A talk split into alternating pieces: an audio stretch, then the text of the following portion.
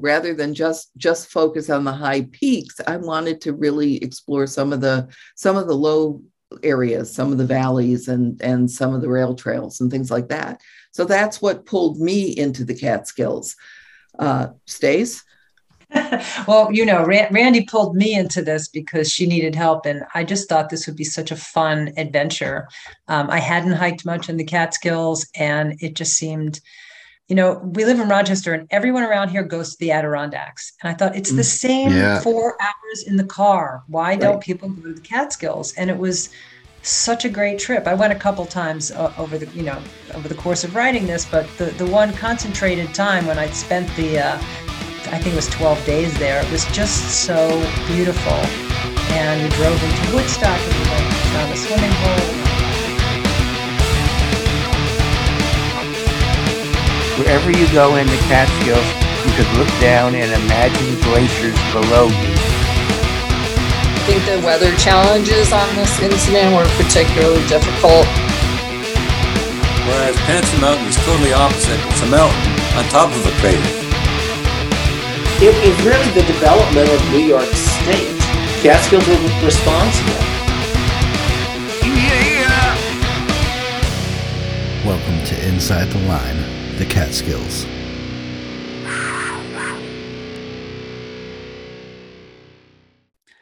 Do you guys know what the Pacific Crest Trail is, the PCT? Sure.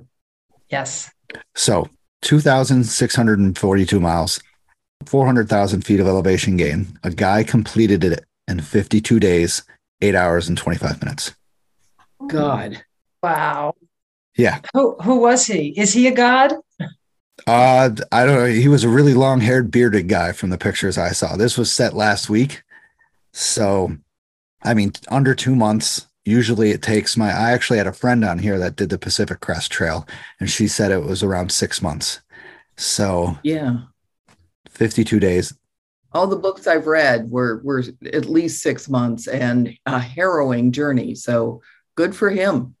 Exactly. You go from uh, the desert all the way up to 14,000 feet, maybe if you go to Mount Whitney. So that's insane. So I didn't know if you guys heard of that. That's an amazing accomplishment in under two months. Uh, I I'd love to see if he if, if he's taken any videos of how fast he was going. You know, jogging, running. I guarantee once in a while when it's flat, he was probably jogging pretty fast pace, but going up some of those those steep uh, passes has got to be tough. And then camping and sleeping. Did he have yeah. people following him with food or anything like that, or he just did it all on his own? I should I should probably look that up. Give me one second. But yeah, that's a good question actually, because you know, like so like resupplying, you're you're right. Actually, resupplying is really important, especially there, because you have to go six, seven miles off a trail to uh, resupply. So his name was Timothy Olson. He's a bearded guy. Run, um, Forrest, run. Did you see the picture? Yeah. Yeah. Oh, you can see that definitely.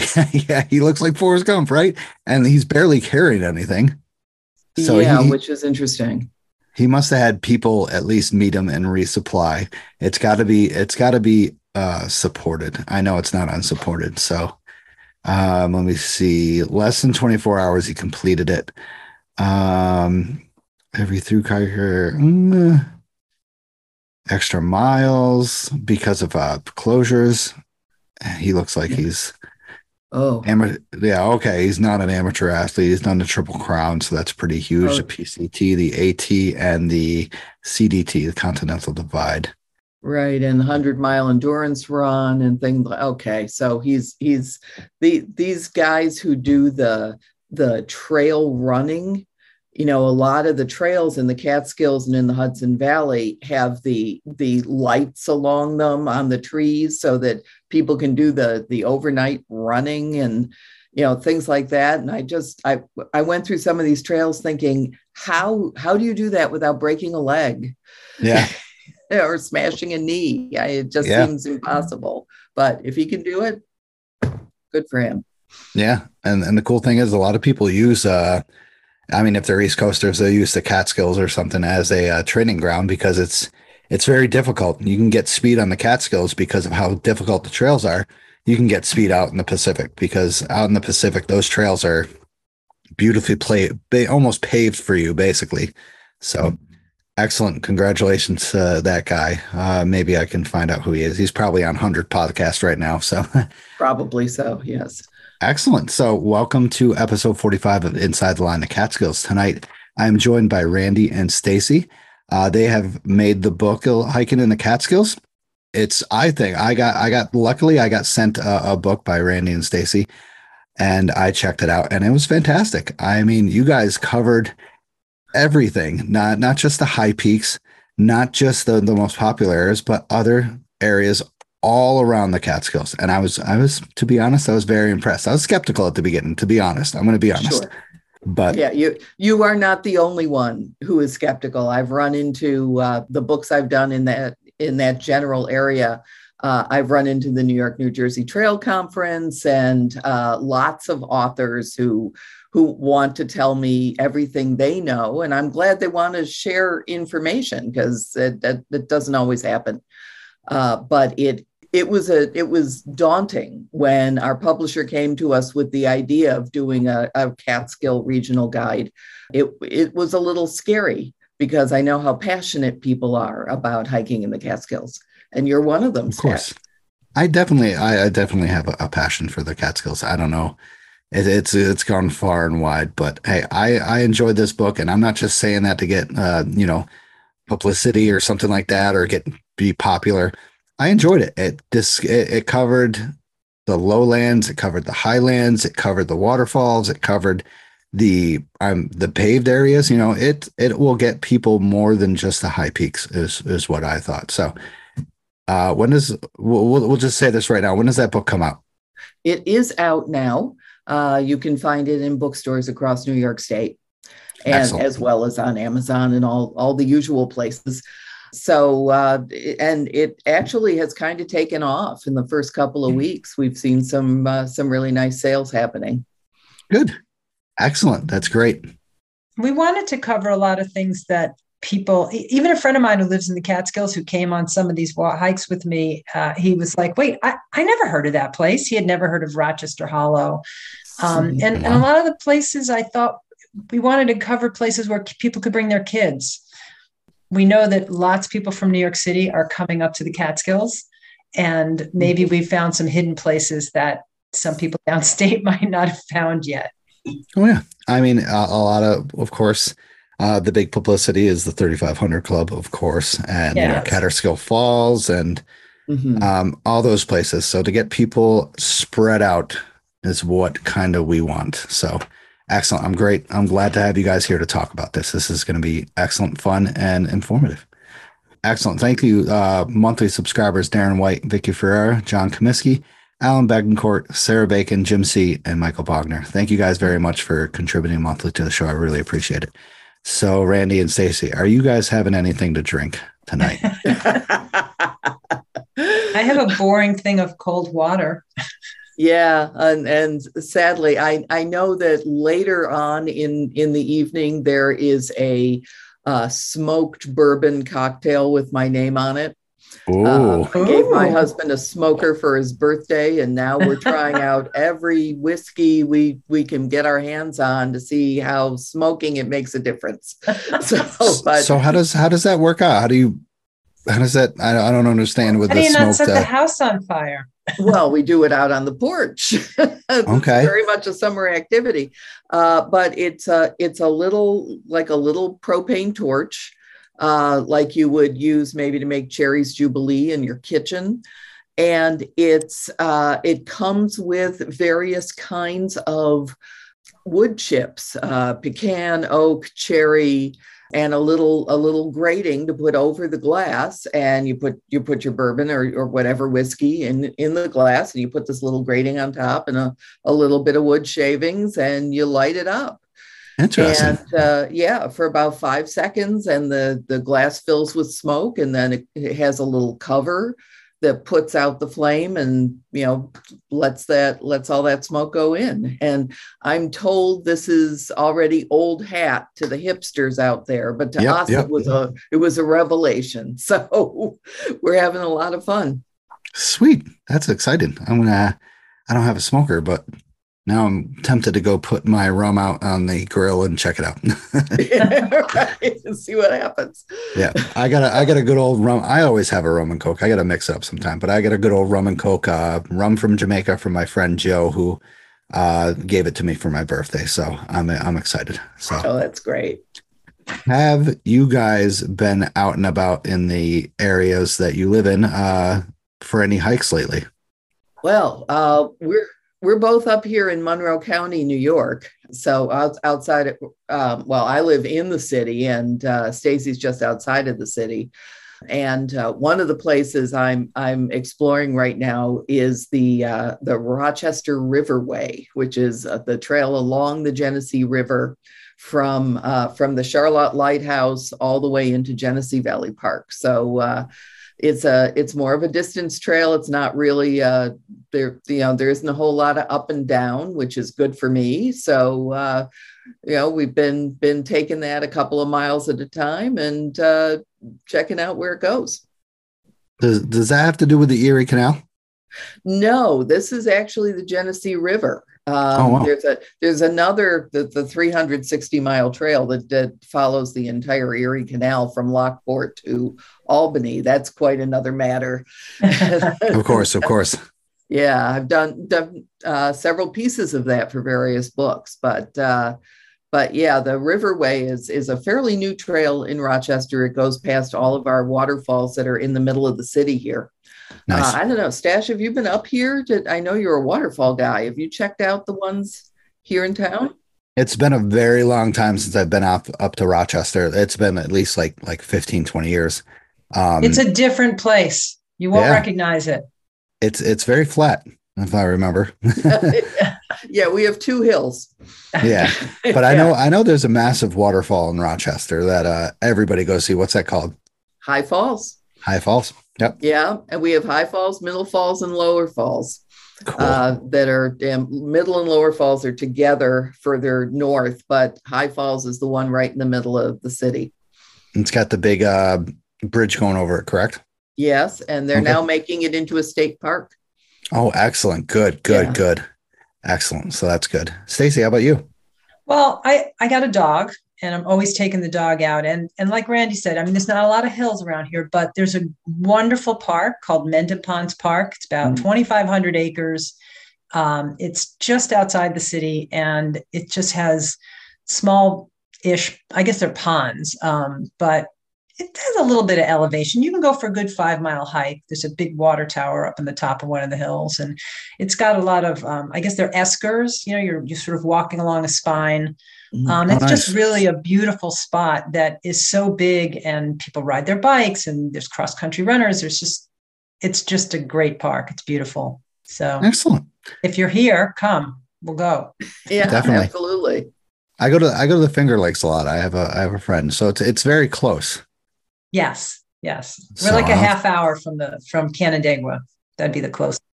I'm usually in uh, Penn Yan. That's where I'm usually. Oh, Sure. okay. On Keuka.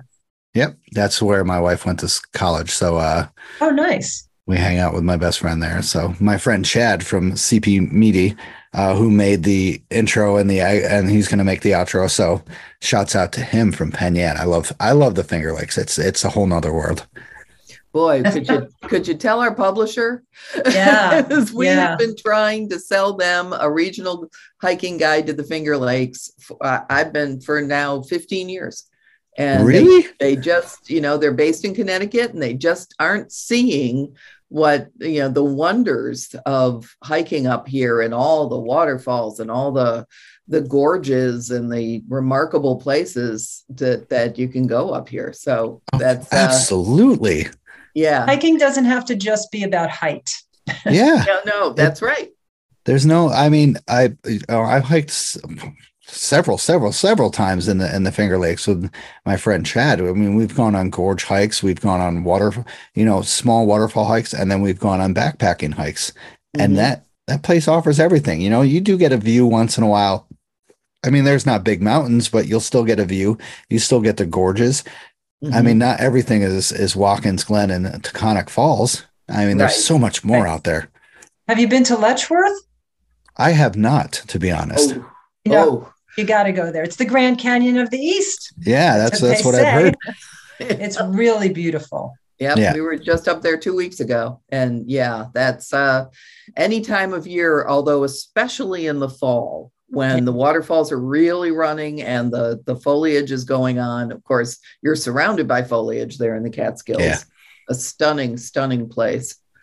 Yeah, definitely. I, I got to check that out. I got to get to Letchworth. Uh, I've been every other place other than Letchworth. I got to go there when it's not a lot of people, I guess. Yeah. So yeah, I just went on a, a hike up Burnt Knob. I don't know if you did. You guys have that in your book? It's We part did. of It's Yeah. it's the first hike. nice. One of the uh, best viewpoints of of one of the greatest ranges that you can ever remember.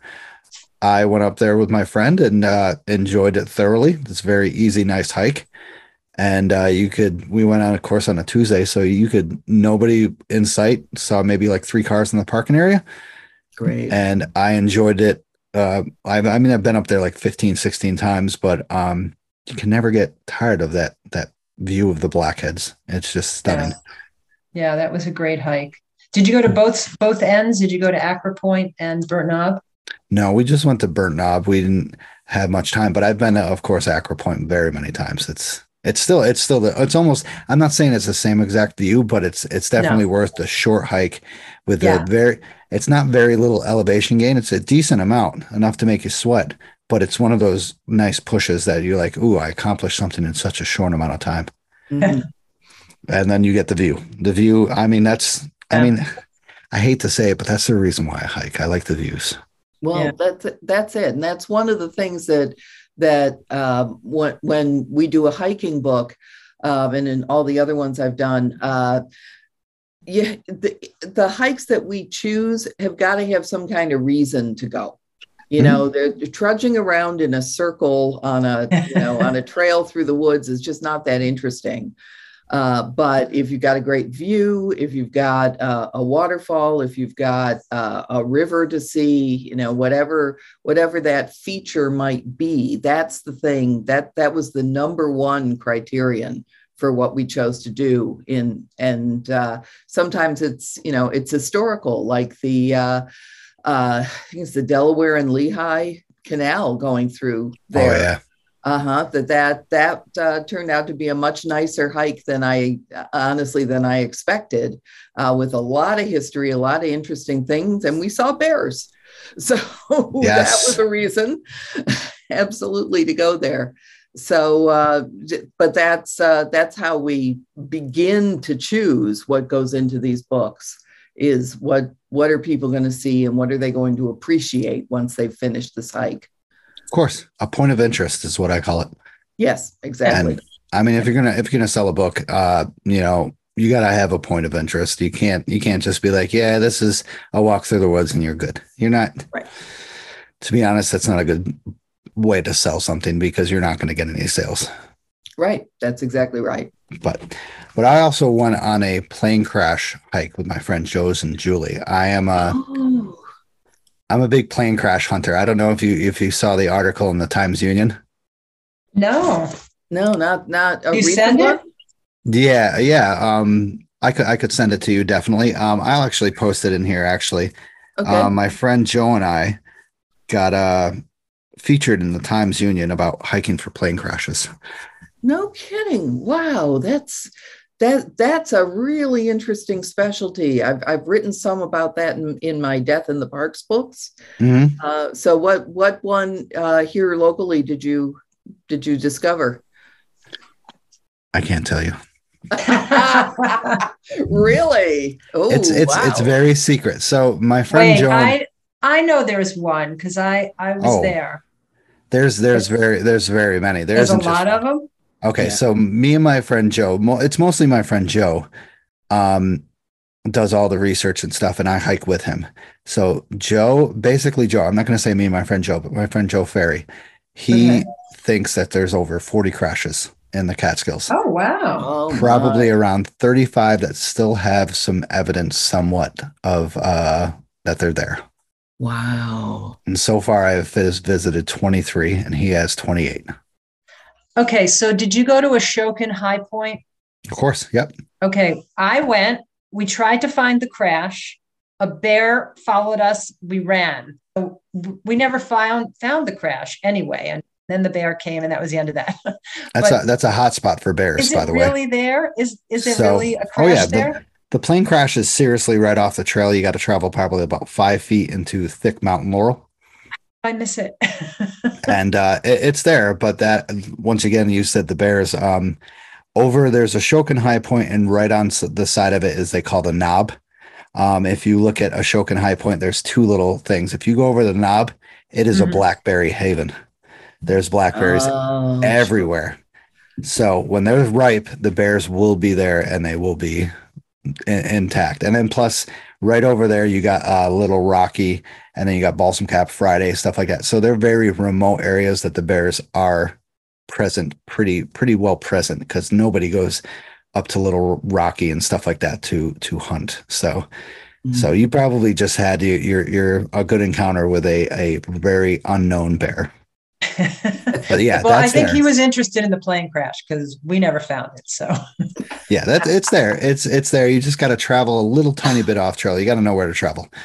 Um, same thing with with me and Joe. Um, we know exact points of everything. He he found he's basically found everyone. There's there's sites right on trails and stuff like that. So if you guys ever want to know the the easy ones to get to, let me know. It's pretty it's pretty cool stuff. I think you need to have a little competition. What it would mean? You know, I don't know, set up a, a, a purse and, and have people have to make like a geocache kind of thing, but they got to find the plane crash, Oh, the thing is, is it. Yeah, we we Joe has a lot of like time into this. So if if you want to if you want to know where a plane crash is, basically you got to earn it because some of this stuff took him like five years to research. You know, knocking on people's wow. doors, calling people, looking up history. So, and with Joe, I will I will help him out once in a while and uh, get him some info. But he is he is a master. He's a plane crash king. So I'll I'll send you guys that that link of the Times Union article. Hopefully, you can read it because, you know, I, I hate to say that, but they rip you off with like your subscription and stuff like that. So hopefully, hopefully you can read it before having to pay a ninety-eight cent subscription fee. But whatever. Thank you, Aaron, for publishing that. By the way, once once again, this is why I'm real. I don't I don't BS anything. I'll tell her like I ain't paying ninety-eight cents for that. but um so let's move on to some maybe catskill news. So i have a little um uh, a a rescue that was done. I, i'm pretty sure it was a rescue. I just found this out the other oh no it wasn't a rescue. Um so uh on august 20th uh forest ranger francesca francescana um received several photos of a couple camped out on the summit of wittenberg mountain. Um, Wittenberg Mountain has probably the grandest view of the Catskills. Very open. Uh, it's a tough hike to the top, and you, of course, cannot camp above 3,500 feet. You can't start fires above 3,500 feet.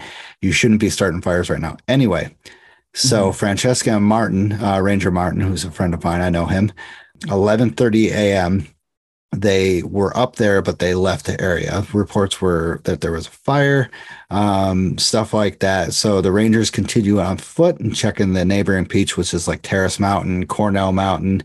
Um, on their way back to the trailhead at 4 p.m., they found the pair and issued them tickets for camping above 3,500 feet and having a fire above 3,500 feet, which is awesome. Thank you, Rangers, for doing your awesome job of telling people what not to do because you know that is very risky crap that you uh, start a fire especially during these dry times up above where the balsams can catch fire like a snap so kudos to them and uh kudos uh to the people who reported it because a lot of people are hesitant to report it now uh because you know social media backlash or stuff like that. So screw those people that did that. Uh you shouldn't be doing that. You should know the rules if you're climbing in the Catskills or anywhere possible, especially during these dry times. So awesome job to the Rangers. Hopefully they listen. I, I don't think Martin listen. Martin's a cool guy. He's a he's uh we've met him very many times on uh, our SAR drills and stuff like that. He's just one of those laid back cool guys that appreciates everything. So I'm gonna have to send him this link. But once again, between March uh, 22nd and December 20th, camping is prohibited above 3,500 feet in the Catskills, except for an emergency. This was not an emergency. Trust me, the pictures show it. Um, and fires are prohibitive above 4,000 feet in the Adirondacks, 3,500 feet in the Catskills. Once again, except for emergency. Really don't need an emergency uh, when it's 65 degrees outside above 3,500 feet. So, Right. what do you guys think about that stuff?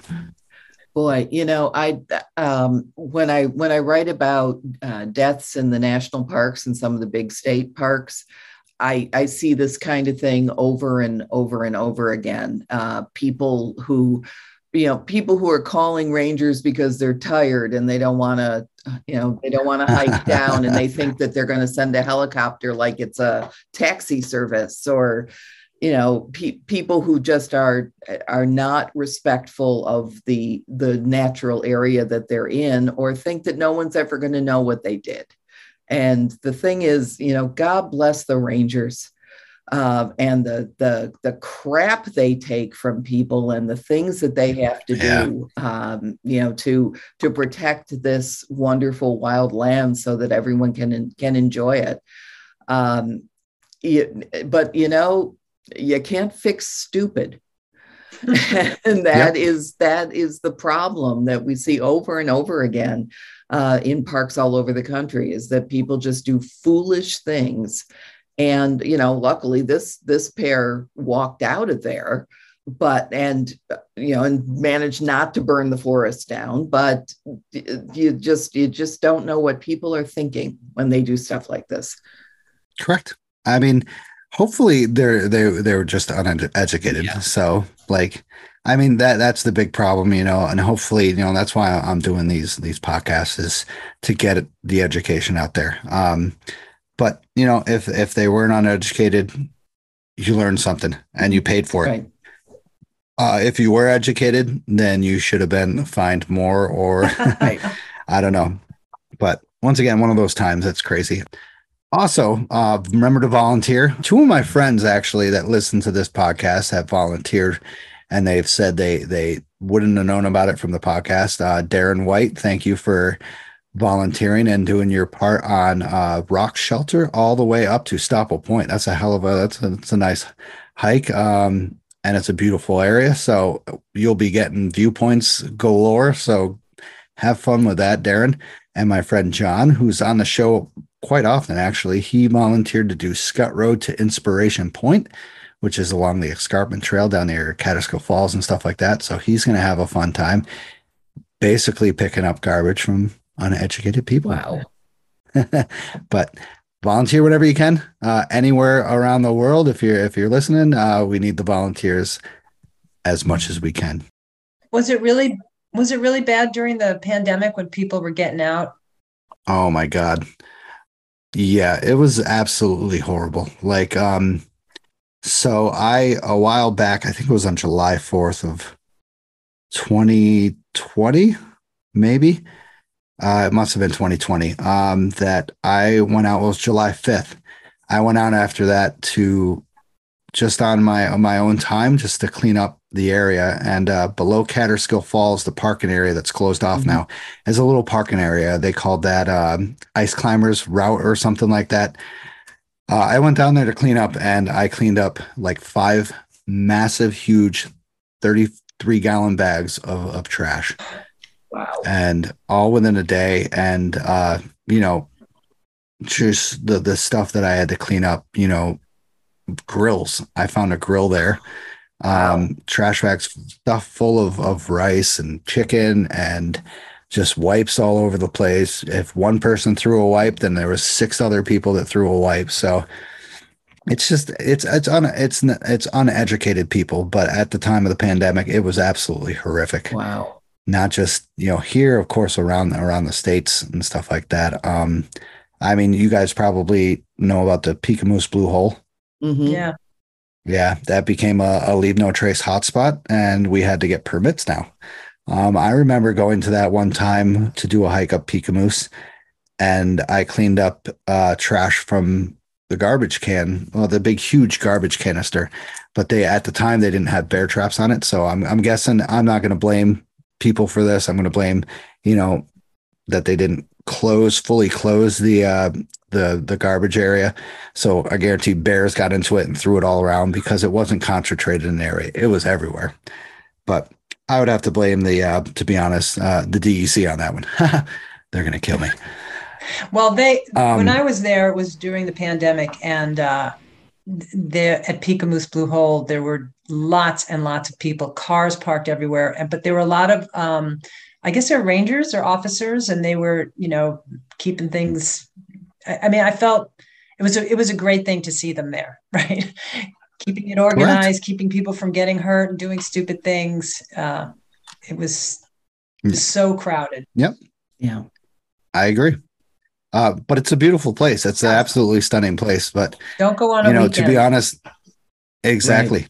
Uh, to be honest, I, I I found the Pika Blues Peekamoose Blue Hole to be average. Not even. Hmm. It's just another another little area that looks pretty cool because it has clear water. There's so many other places. So, but yeah, I yeah, pandemic was was absolutely horrific here in, in the Catskills. But I understand people wanted to get out. Right. People were from New York City, basically from the cities. I understand. I totally understand. Yeah. So how about we uh we go let's let's get away from the bad crap. Let's talk about some Catskill history. How about Great. that? Sounds good to me. All right, history time. All right. So this is uh Bluestone Quarries. Um this is from the Catskills, its history and how it changed America. Stephen Silverman. I had him on the show here before. He's very awesome. I love his stuff. I love his book. Um, so hopefully you'll gain some information uh, about bluestone quarries. So on the record, the first bluestone from the interior of the Catskills to be exported to a distant market was excavated in 1813 from Westbrookville in Sullivan County, then sent by wagon down to the village of Rondout, where it was shipped by slop, which is a small sailboat, to New York City. At the time, sidewalks from the metropolis was laid back brick or cobblestone, and the New Yorkers were resistant to change so much that this initial shipment was rejected at the dock and accordingly brought back to Rondout by the same slop which it had been sent down to New York. Reported by Dorothy Hurlbert, which I know a Hurlbert, uh, in Otago, Sanderson, a librarian and schoolmistress from Ellaville from 1930 to 1946, and the author of several books in the area. I'm going to have to get her books now. Despite the early rejection, with only a few years, the value properties of the stone were recognized and its customers supplied as dozens of quarries opened in the Catskills. Business was further advanced by the opening of the 108 mile Delaware and Hudson Canal that cut east to, west, east to west through the Catskills and were linked by anthracite fields of northern Pennsylvania with the Hudson River at Kingston. By mid century, 25 bar- barges, slops, and other vessels compromised the Bluestone Fleet at the port of the Rondout, but one Hudson River port, which the stone was exported to the rest of the world. By 1869, with the Ulster and Delaware Railroad now connecting points in the Esopus Valley of the port of Kingston, Bluestone became the Catskill region's second greatest export industry. I'm pretty sure tanning was above that, as it was Right. always. Yep. Until the end of the 19th century, when Portland cement, so called because its color resembled the stone quarried on the Isle of Portland off the English coast, had replaced more of the expensive bluestone by constructing city sidewalks and curbs. The Catskills bluestone era was at its peak, with bluestone men working quarries numbering as many as 10,000. Known as the Quarryish, the Quarry Irish, they had fled the potato famines of their homelands in the 1840s and were constantly at odds with the locally settled Protestants. They were also greatly distanced from the men they worked for. I'm guessing that they're talking about the rich that took over the area. And uh, and previously, once again, I talked about the anti-rent war. Have you ever heard about the anti-rent war? Oh, that's anti-rent. Yeah. No, Tell tell, tell about that. So, quick little run through the anti rent war happened in Andes, New York. If you go through there, when I first started hiking the Catskills at both ends, you'll see home of the anti rent war. I looked it up. Pretty cool stuff. So, there were rich people that moved in from the, the city up to to the, the the higher elevations of the Catskills and the more surrounding parts of the Catskills took over, their farms and said they had to pay rent for their farms, which they didn't own. Uh, So these rich people said, You have to pay rent for the land. And they were like, Okay, I guess we will.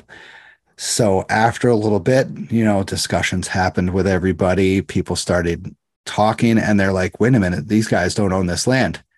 Let's rebel against them. So what they did was dress like Calicoon Indians and they would protest in front of their front yards. They would they wouldn't really protest that bad, but they would light things on fire. They would scare people. And that started the anti-rent war. And they would try to push these rich people out of their areas and not pay the rent. So some of the rich people paid money to the sheriffs, the local sheriffs, stuff like that, um, to to tell them. And it was it was tough because the sheriffs had really good connections with the locals. So one of the times I'm I'm trying to remember the whole situation. He says uh, the last name of the the sheriff was named Steele, and he said something about bullets bullets can't penetrate steel, uh, and someone shot him at his house. Yeah. and they didn't think it was loaded, so they shot him. And of course, that ended everything and then all of a sudden like craziness happened but it was a pretty cool thing you're gonna have to look it up it's really to read everything about it that these guys dressed up like crazy people to scare off the rich people was wicked. that's how we us upstaters work all right? We scare you guys off. No that's a great story. Yeah definitely. I i did that pre i'm, I'm pretty sure that was one of the first uh histories that i did. And uh a lot of people were amazed by that, and I, I I'm still amazed. I still like to read about it, so it's really cool stuff. So let's let's welcome our guest tonight, author Randi Minetor and Stacy Freed, who just released their book Hiking in Catskills. Let's go. I'm excited to have you guys on tonight. Welcome. Thank you so much for having us. This is a delight. Thank you. Thank you so much. Anytime. So let's uh let's go about a little bit of background about you guys. So Randy, um, you can go into any detail as you want. Go right ahead. You go first. Well, I've been writing since I was eight years old. I sold my first story professionally when I was 19, and uh, now I'm I'm a lot older than that. But uh, I've had the pleasure of of writing about 85 books, and the the real highlight of all of that for me is being able to write about the state that I love, New York State, where I was born and raised and still live, and uh, and being able to explore New York the way that that most people would dream of doing. You know, I've been in every little town in New York State at some point or another, either on a scenic route driving or uh, hiking through and uh, as well as uh, I, I, I wrote the most recent edition of New York Off the Beaten Path as well. So all kinds of tourism there. Uh, and uh, most of what I write about, honestly, is America's national parks. Uh, so, and I'm best known for the books about uh, the people who go to national parks and don't live to come home. The, the you know the so-called death books uh, so I, I keep an eye out for those stories as well. So it's very interesting the things that you were sharing earlier. And uh, my husband is the photographer for most of my books, so we we do an nice. awful lot of this together. Uh, so far, his his fo- photos have been featured in 35 books that I've written. So that's pretty exciting. And when the publisher came to me and said, "Okay, you've done Lower Hudson Valley, you've done you know books on on uh, hiking waterfalls and hiking through history and so on we'd really like you to do a book on the catskills i said well you know the problem is i i can't do the high altitude stuff anymore my uh, cardiologist has said no so so they said well get yourself a partner and God bless Stacy, who schlepped her way up all of those, all to all the high peaks in the Catskills. So, Stacy, uh, tell tell about your experience. Well, thank you, Randi. One sec, one sec. Yeah, Randi, Randi, where are you? Where are you from? Rochester. Rochester, born and raised. Yep. Excellent. So, total lifer New Yorker. Excellent. That's great. Yep. Went um, to went to college in Buffalo. So so yeah. Someone who loves our state. So that's good. That's good to hear. Yes. So indeed. you know that you know the state well. You're not just someone who uh, you know, moved from Los Angeles and lives down in the city and just wanted to write books and making money. Oh no, no. this is no, this is my home. And I think it's it's it's really kind of tragic that when I when we travel and we tell people we're from New York, they assume we're from the city. Correct. course. And so I, I always have to say far western New York. And when I say it, eventually I say, you know, Niagara Falls. Oh yeah, now they know where I live. Yep. So Every yeah, every time my wife and I travel, people are just like, "Oh, where are you from?" And we're like, "New York, not New York City, right. Not way far away. You're, we're green. We're green." right.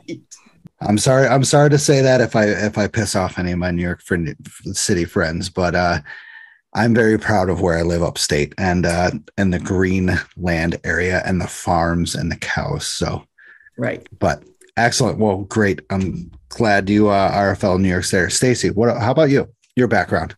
Um, well, I grew up in Brooklyn, um, part Sorry. of my life. no, no, it's a great place. And then I moved to Rockland County for high school. I went to Nanuet High School and uh, went to Ithaca College. And then I lived in Manhattan for a while. And then I lived in DC for almost 20 years. And then I moved to Rochester. So I've been here about 20 years. So um, I'm still a New Yorker. I even when I lived in DC, Oh, yeah. I would people would say where are you from. I would always say I was from New York. You know where you where you start out. I think. Um, I mean, you, you got a you got a taste of the the upstate with Ithaca. That's in, to be honest, that's in the yes. condensed, almost the smack dab middle of New York State. yeah, Central New York. Yep. You learn all the different parts of New York, right? Now we say we're from Western New York, and you know I correct people. No, I'm not from upstate New York. I'm in Western New York. But um, how long how long have you been uh, like writing and stuff like that?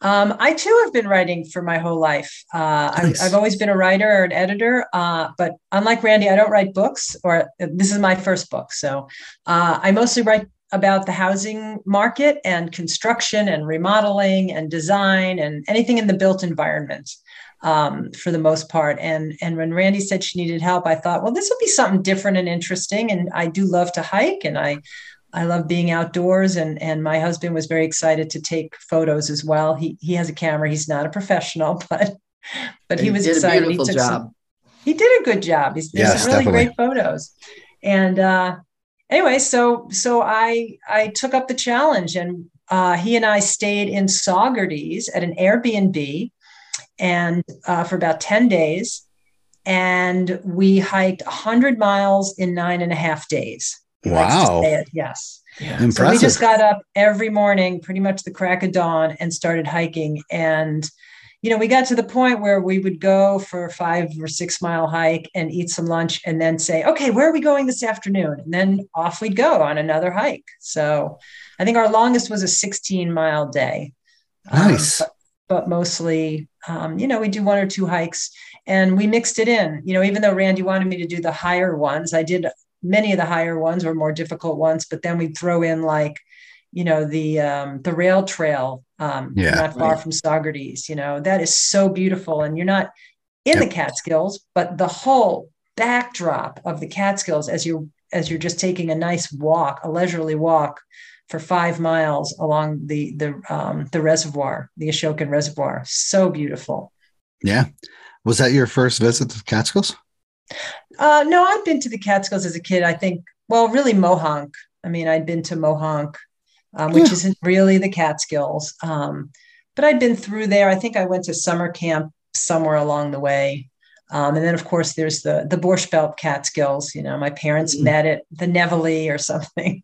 Oh, and the So- Nevele. I love that. You know, I never knew. The funny thing is, my friend told me that's 11 spelled backwards.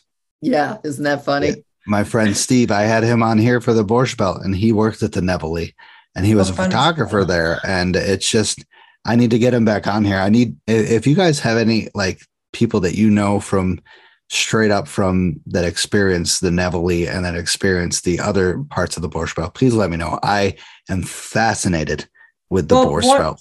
one of my neighbors actually his name is i don't know if i should say his name should i say his name um anyway he his family owned i want to say it's the nevele i'm pretty sure No that's way. the hotel yeah Hook me up, please. That would be so good. yeah Yeah. yeah i would And the Nevele is one of the the more beautiful spots or the beautiful resorts in the Catskills. There's more more high end kind of it's nice yeah. And that's still somewhat intact too. So that's pretty cool.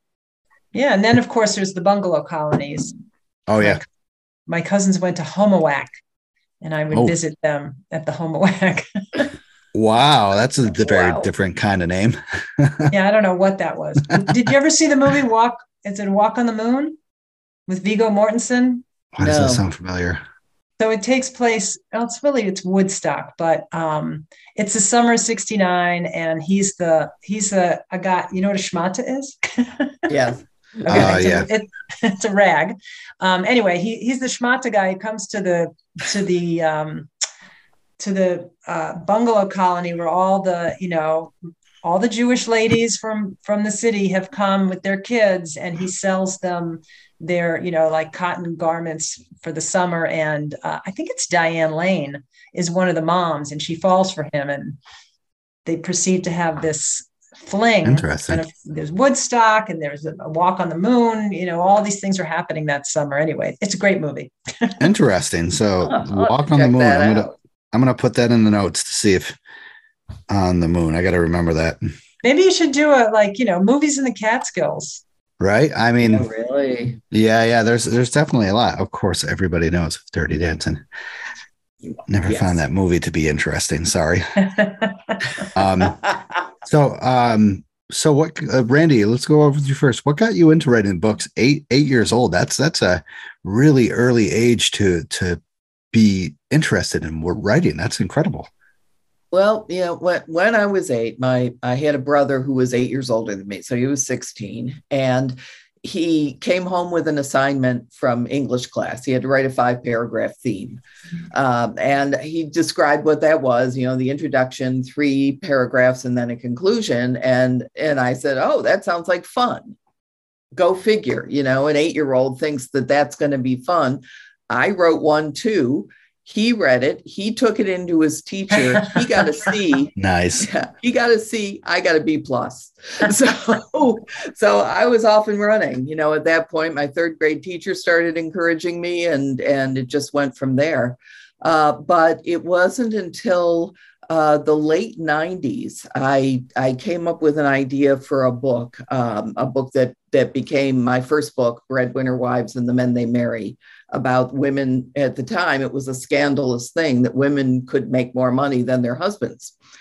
Um, it was not no one had written about it. It was a completely new topic. I i did primary research. I pretended i was a sociologist. I wrote this book.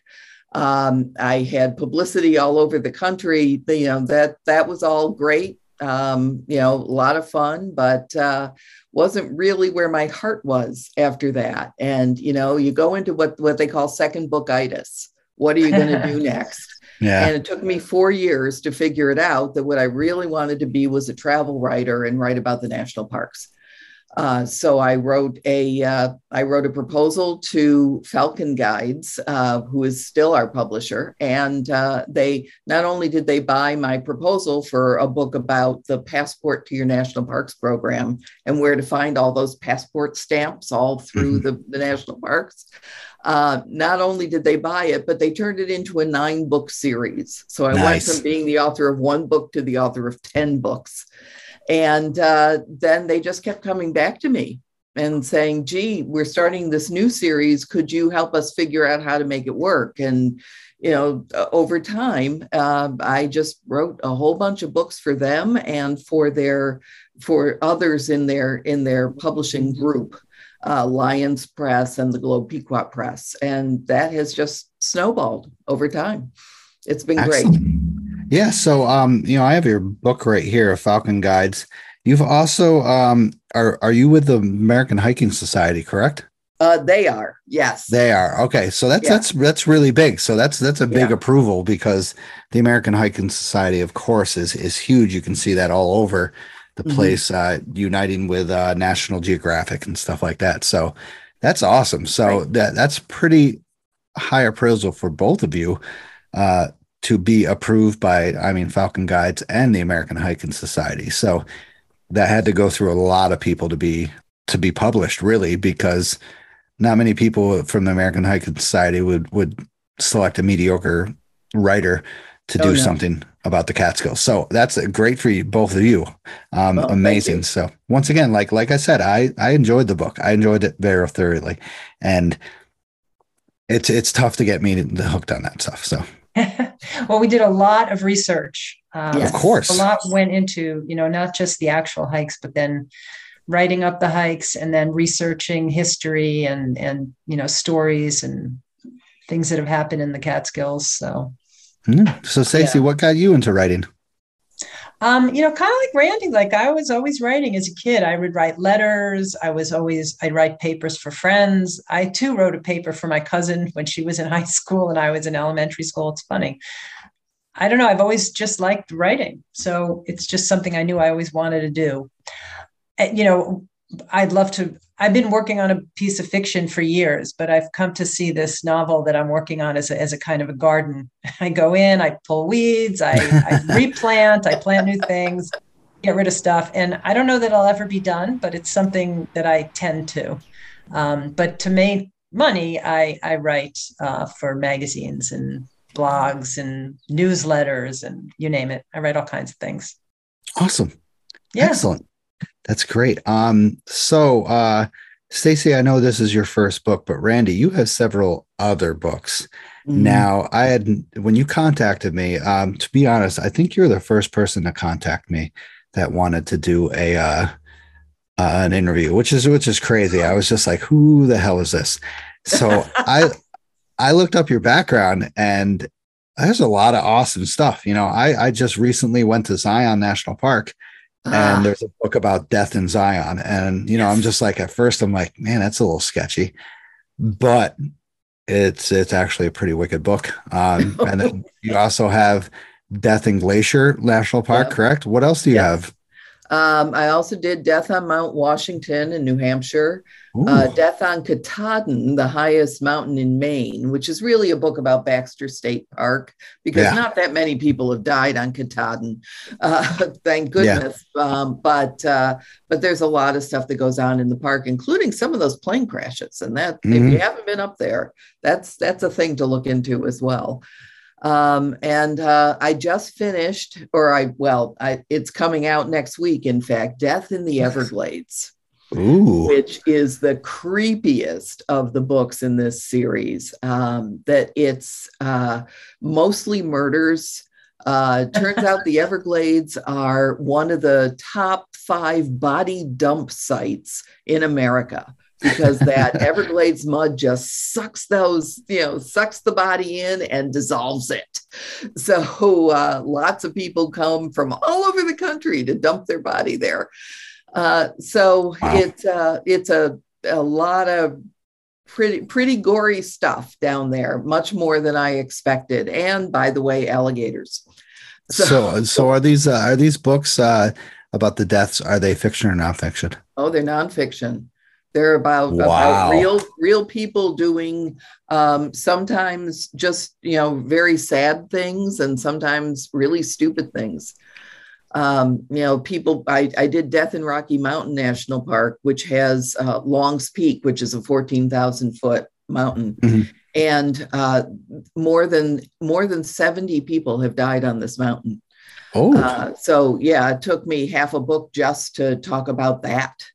Uh, there's you know there's an awful lot of people that don't realize how out of their element they are until they're out there um, in the wilderness and realize that they did not prepare well enough or they didn't hear the weather report or they they are just in over their heads they just don't have the skills necessary to to get themselves home um, and then there's some people who just fall off of things yep. and, you know, tragic uh, accidents.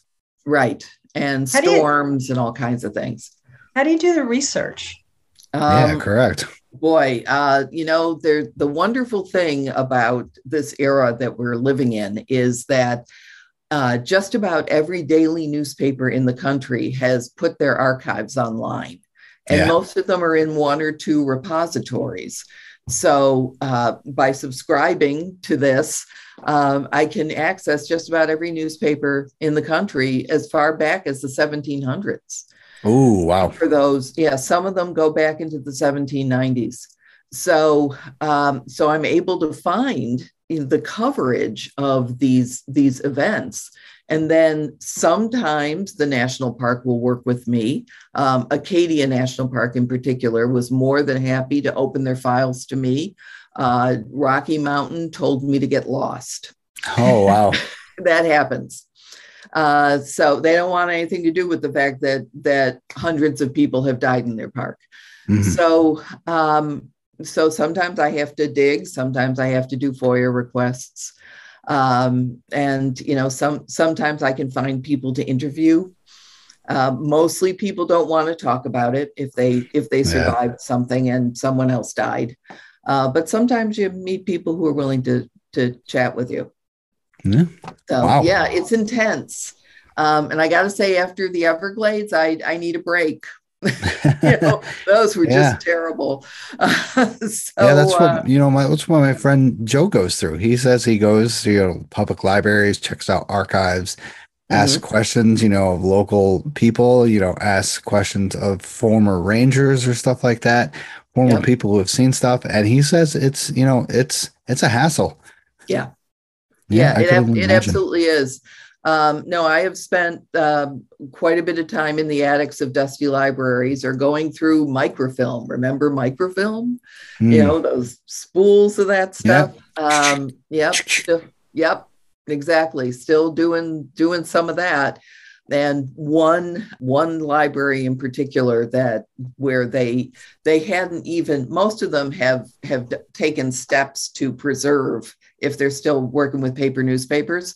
Uh, but this one in particular, they were just stacked in a corner Mm. and there I was peeling them off there with you know paper crumbling and and things like that. So, you know, you see some of that too, and and sometimes you can't find a single thing about something about the thing that you're looking for, and sometimes you find just a wealth yeah, um, trial transcripts, things like that that are really fascinating. awesome. That's crazy. Hopefully, uh, I will be purchasing some more books now. thank I like to you I so like to read that stuff. Um, so uh, what about the hiking books? Uh, you, you guys, you, you two have published, maybe Randi, I know you have published a couple. Um, what uh, other ones, uh, specifically New York State located? So, Um, well, my bestseller is Hiking Waterfalls in New York. We're on the second edition of that one, and I know that's your Yes. passion too. Uh, so, um, what the the thing about how we chose because you know there are hundreds and hundreds of waterfalls in, in New York State. We uh, we made the decision that they should all of the ones we included should all be on public land. So that reduced the, Oh, the yeah. supply by by quite a bit. We didn't want people wandering off onto somebody's somebody's property without realizing that's what they were doing. So, um, so we have uh, just about 200 waterfalls in the book, Nice. and uh, and some of them some of them you can drive up to. You know, Niagara Falls for for you know for instance, um, and some of them some of them are really pretty significant hikes. So um, that one is very popular with people people tell me that they've planned whole weekends around you know we can hit six waterfalls so Nice. so they go out and do that uh, so that that one's very popular um, hiking through history new york uh, was a lot of fun uh, finding hikes that specifically had something that happened there um, that was that was Oh, that's- yeah, I was gonna and ask that question. Some of it, yeah. So that so that was that was an interesting journey. Um, we also did hiking the Lower Hudson Valley, uh, some of which has some overlap with the Catskills. excellent. Uh, yeah, yeah, it's right, it's right next door. Yes, yes. And the the thing about hiking in the Hudson Valley is that all the hikes start at sea level and go up. So it's very strenuous stuff, uh, especially for a couple in their 60s. So uh, so that was um, it. You know, every every hike in there has a payoff though, with a gorgeous view at the end. You know, Yep. you get to the top of Bear or Anthony's Nose or some of the you know beacon and you're you can see for miles and it just totally makes it worth it Yeah. Yeah. And uh, the waterfalls, of course, once once again said is my specialty. A lot of people don't know um, sort of my background. I'm in a organization called Dig the Falls, and what we do is Oh. preserve waterfalls in New York State. Uh, we have several book publishers, actually. Um, Edward Smathers, who did Waterfalls of New York State. Um, and there is Russ. Oh my God, I forgot his name, his last name, Russell Brook. Mm, yes. He's a he's a big waterfall kind of guy. And uh so if if you ever if you ever get the chance, check out Dig the Falls. We list over oh, I forget 1300 waterfalls, but they're all on state, they're all on public land. Any private property is taken off of there. So if you guys Oh, want that's to check out great. some, if you want more waterfalls, check it out because we have some crazy ones to get to. But yeah, waterfalls are are my specialty. It's what got me into hiking. You know, I was up in um, the Finger Lakes with my friends, and they led me to all these different gorges, Mm, Grimes Glen, mm, um, yes. Clark's Yes. That's Gully. a great one. Yep. Oh yeah, Grimes Glen is absolutely fascinating. Yes. what else was the other one? We we went up to a lot in Naples. The Naples was our area. We went to the Hi Tor management area. Oh, sure. We hiked all, we backpacked all around that. And that was fantastic. My first backpacking experience, and I was totally unprepared. Oh, You wow. learn. No kidding. Oh yeah, I, I mean, I didn't have a headlamp, so I used a little lamp or a little flashlight to to walk around and do things. And these guys are doing things with their headlamp, and they're seeing things, and I'm like having it in my mouth and trying to make my my dinner while having it in my mouth, and absolutely ridiculous. But wow, excellent. So waterfalls, uh, hiking history. Uh, well, we just talked sort of about your your waterfalls uh, book. What's your favorite waterfall in New York State? Oh man, that that is Ah. a that that's a tough, tough question. I adore Kaaterskill. You know, it's not hard to get to. It's a little slippery, but nothing major. And then what a payoff. Oh yeah, you know that that stunning thing you know with the with the two levels and and all of that. You could just sit there all day you know and look at that. Uh that's when there's nobody there, well yeah yeah. And when does that happen? Right? Uh, Nowadays, but yeah that's a beauty but also uh Taughannock Falls in outside of Ithaca is also you know just that that straight down curtain waterfall is is you know like like nothing you're, else you're going to see in New York State and that's a that's a beautiful thing and the fact that you can get right up close to it and even kind of hang out in the plunge pool yeah. that's that's pretty significant so that's a beautiful place Stacy, how about you?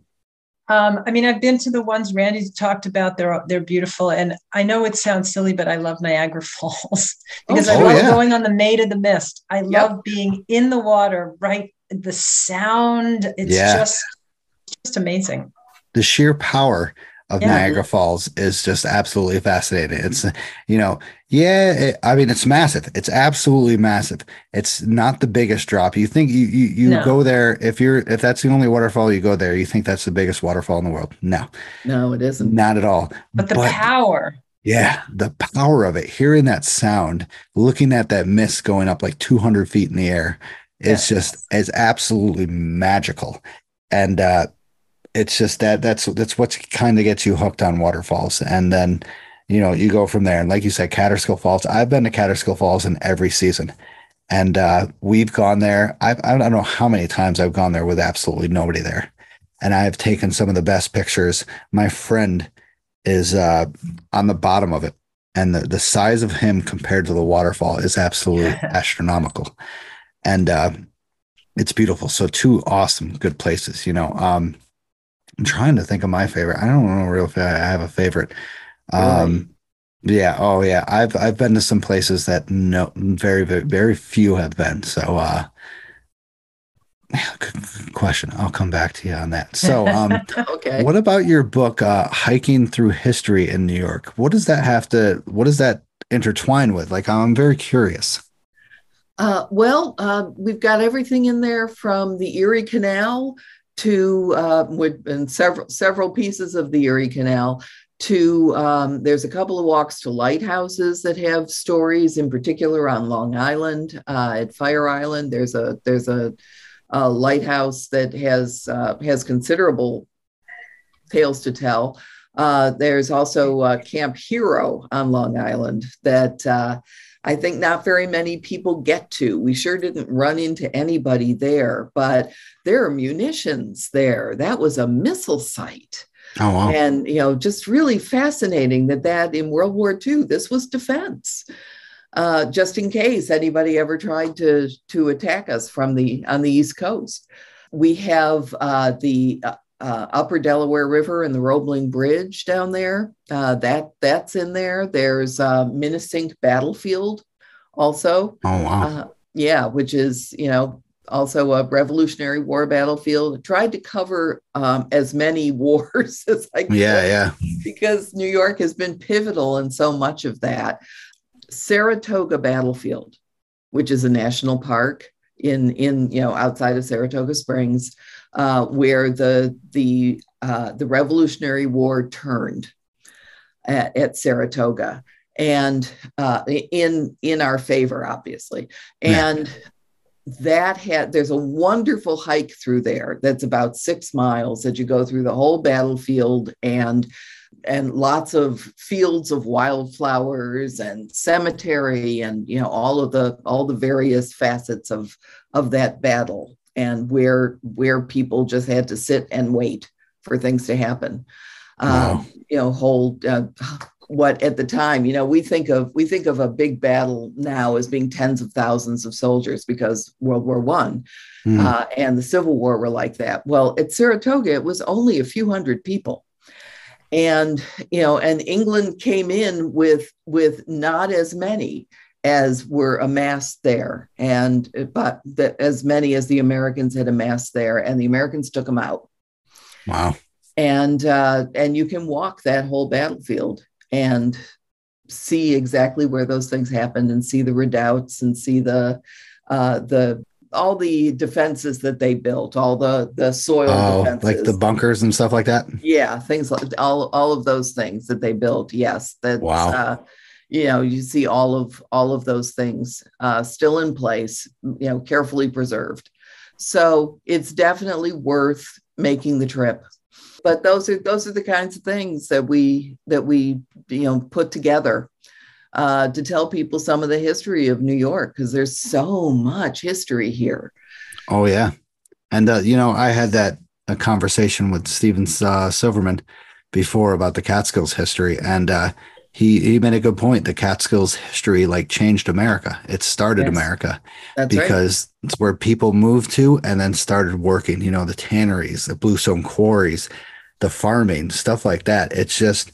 And that's just a fraction of it. Like you, you wrote a book about every part. There's so many different pieces of history in, in New York State that that started America, that expanded America. It's it's absolutely insane. So that's that's cool. I'll definitely have to check that one out.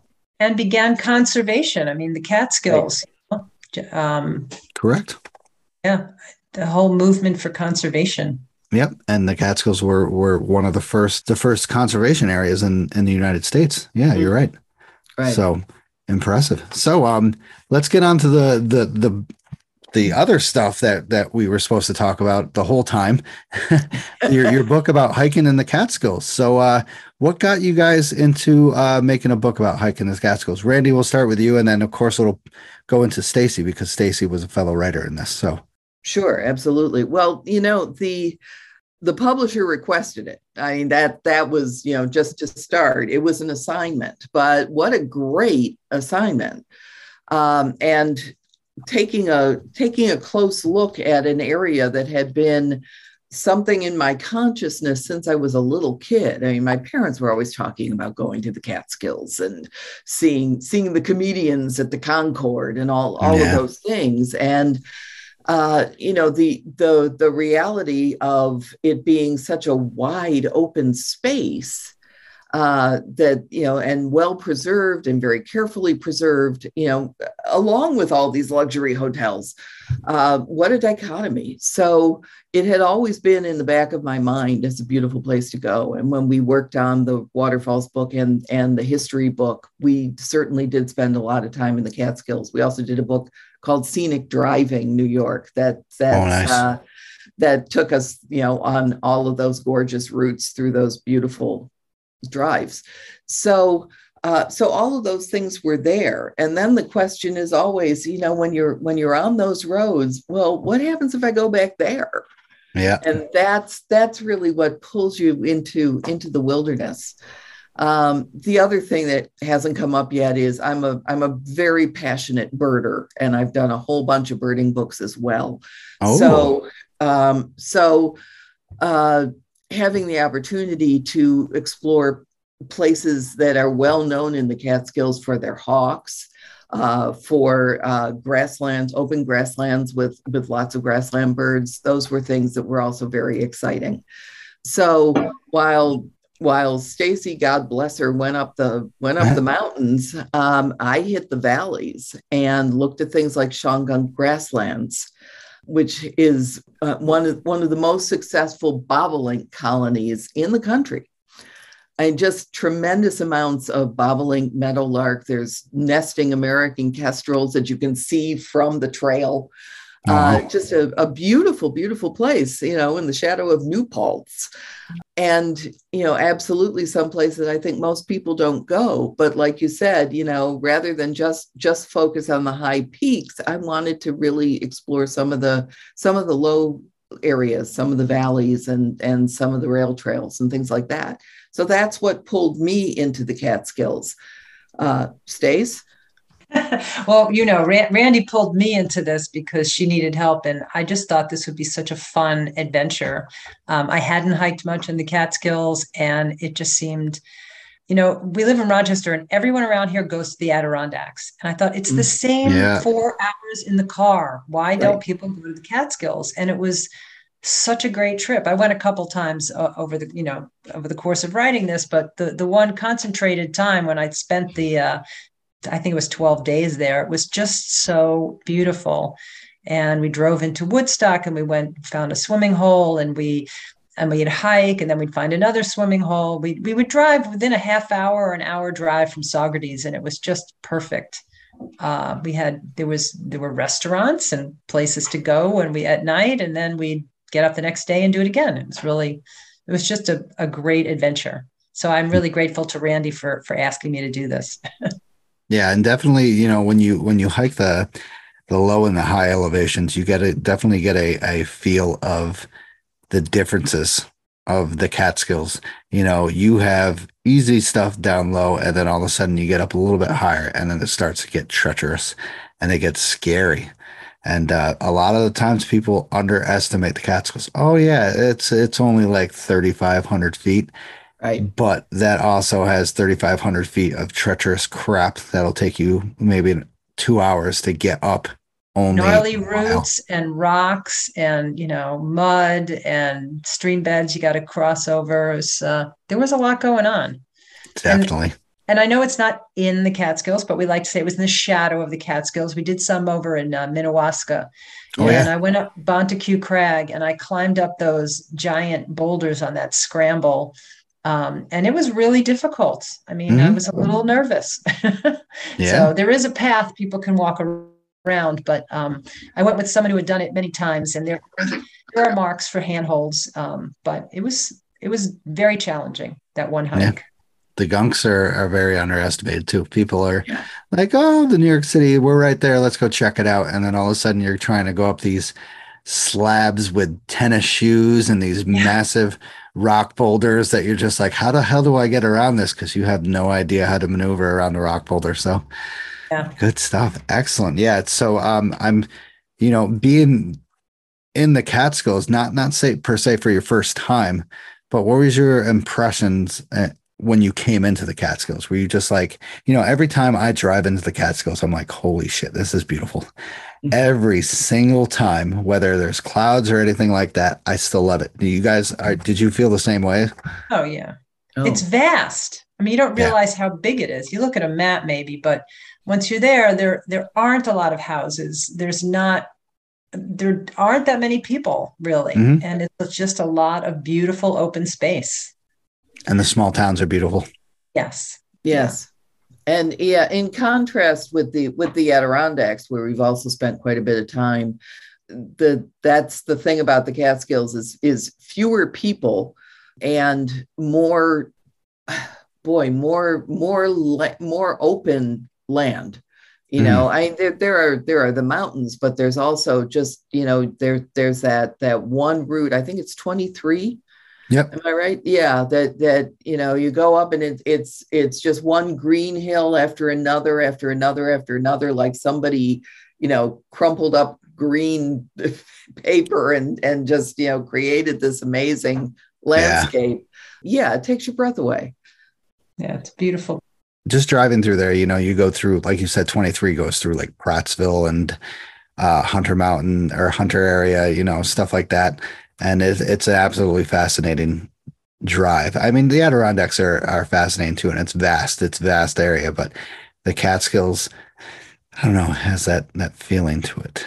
Mhm. Always, it always does. So, um, when you guys have have gone on the all these hikes uh, in the Catskills to do the research for the book, uh, Randi, what's your favorite hike that you've been on in the Catskills? Oh man, boy, you know that's a tough one, but I I one that I have come back to again and again is North South Lake. Nice. The- yeah, the the escarpment there. I I it's it's challenging enough to make you feel like you did something, but every time you turn around, there's another gorgeous view. Mhm. Uh, so that it it just it's the whole package and um you know plus plus the history of catskill mountain house and you know the thing, things that went on there as well Oh yeah, the history was a fascinating thing. You just look around and you're like, how the hell did they do this? right right exactly how did how did they manage to construct something up here and you know then you fold into that the hudson river school of painting and the fact that you can stand where those painters stood and see exactly what they saw because it really hasn't changed particularly since they were there uh, which is really to the credit of the people maintaining catskill park that that that things are just as beautiful as they were 100 years ago Correct. so yeah. yeah. that I think that one's my fave.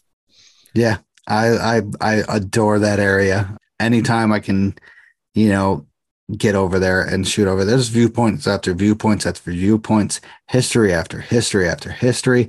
It is just absolutely fast. And the hotels, it's it's one of my favorite uh, topics to talk about. I love the hotels up there and just thinking that they build a 600 room hotel, two of them in that little area was Right. is absolutely amazing. And then right off the side of Kaaterskill Falls was a I think it was a 100 room or 50 to 100 room the Laurel House.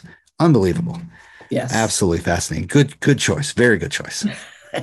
Stacy, how about you? You you did some pretty good cool hikes. You did some high peaks hikes too. So I, I did, but I'm not going to say those were my favorite because two of my favorites were pretty easy ones. And just because, so one of them, I'm looking in the book here, but Huckleberry Point Trail yeah. was just beautiful. And I, maybe it was the time of the day that we got up there. It was early, uh, early mid morning, and just the sun. And you get up to the top, and the hawks are flying on the thermals, and the view is stunning. And there's blueberries to eat. Yeah. that was a really great one. It's not a tough hike. It was just a beautiful hike. And the other one I loved was Dibble's Quarry, which is not, again, not a hard Oh hike. yeah. But when you get to the top, you get these big blue stone thrones to sit in, and Oh, a yeah. beautiful, and you get a great view. Um, but if you know if you had kids or what, I didn't have any kids with me, but it's a great hike. I, I can see you know a kids just having a great time.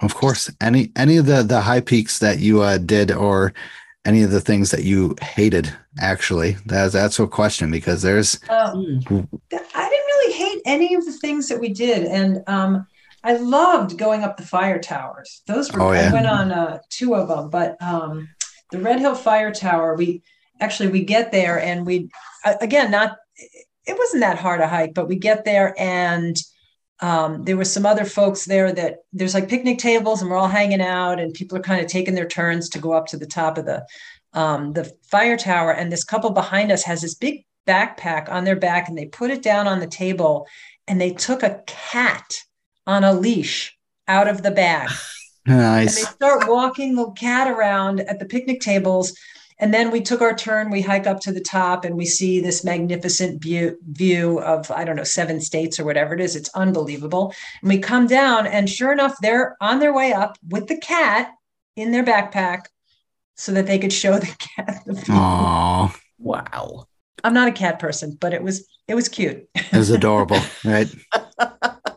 Randi, that's that's one that you, I mean that's not high of elevation, so you could probably do that one. Yeah, that's probably true. Yeah. No, there's some of the ones that Stacy did that I know I have to go back and do because they just she made them sound so great. Yeah. I mean, if you could do what, what have have you done? What what was it you've done on the escarpment? I mean, if you can do some of the escarpment, then you can do that one. That one's very very easy, and it's worth it. Absolutely worth it. Great. So, excellent. Good choices. Yeah, two recommendations then. Okay. Um, I will put it on my list.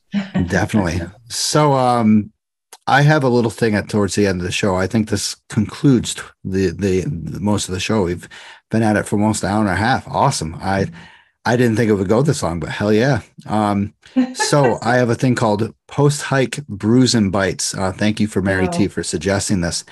Any places when you guys were in the Catskills that you visited that you would suggest to people to go and have a drink or a some food? Hmm. Hmm. Um, over by West Kill, and I'm trying to find the name of it. There's a brewery. Oh, West Kill Brewing. Yeah, so they're not always open, but if they're open, I know. Yes, I agree. Um, and they just got food there, which is oh, I, I'm, great. I'm I'm not a I'm not a big brew guy. I like uh, as like I said, I like rum. I like liquor. Um, so like my wife and I, whenever we go hiking there, we we never really go there because it was just all, you know, IPAs and stuff like that. But they have food there now, so we're gonna stop there. nice. So that's a good good suggestion. Everybody loves West Coast Brewing. Randi, how about you? Anything? Boy, I'm trying to think um, because it's it's not something we do much of uh, when we when we travel. We honestly bring you know peanut butter and jelly and try to do this as as uh, what's the word I want? Uh, Inexpensive. that's Yeah. the word I want. Inexpensive. Right, right. I didn't want to say cheap, but but that's yeah. So we we don't do a lot of eating out on the road, at least not you know um, not in that area. We didn't, and also it was COVID. So Yeah, oh, we yeah. were doing this during COVID, so we didn't eat out much. I I'm sorry to say. no, Um, it's but okay. no, the thing the thing we we do always manage to do though is ice cream. Yeah, Yeah. So, and I know that we that there were a number of places along there where we stopped for ice cream, and and in in particular, what what occurs to me is, uh, is it Mount Tremper where the the the world's largest kaleidoscope is? Yep. The Emerson Resort. Right, and they have that most that totally amazing ice cream there Okay. at the resort.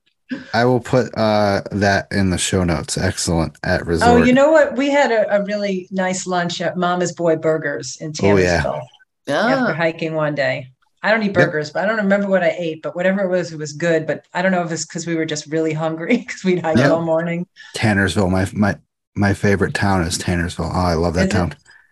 I love that town. Uh, I'm going to suggest McGregor's uh, Hunter, right across from the ski resort. Check that out. It's Brew and Pub. Nice, oh, great. great place. So excellent. Well, thank you guys very much for for joining me on the show. I, I really had fun and I really appreciate it. Oh, thank you so much. Really appreciate you you being willing to talk with us and and uh, reflect about how great it is to hike in the Catskills. Yeah. 100%. I will do it anytime. Trust me.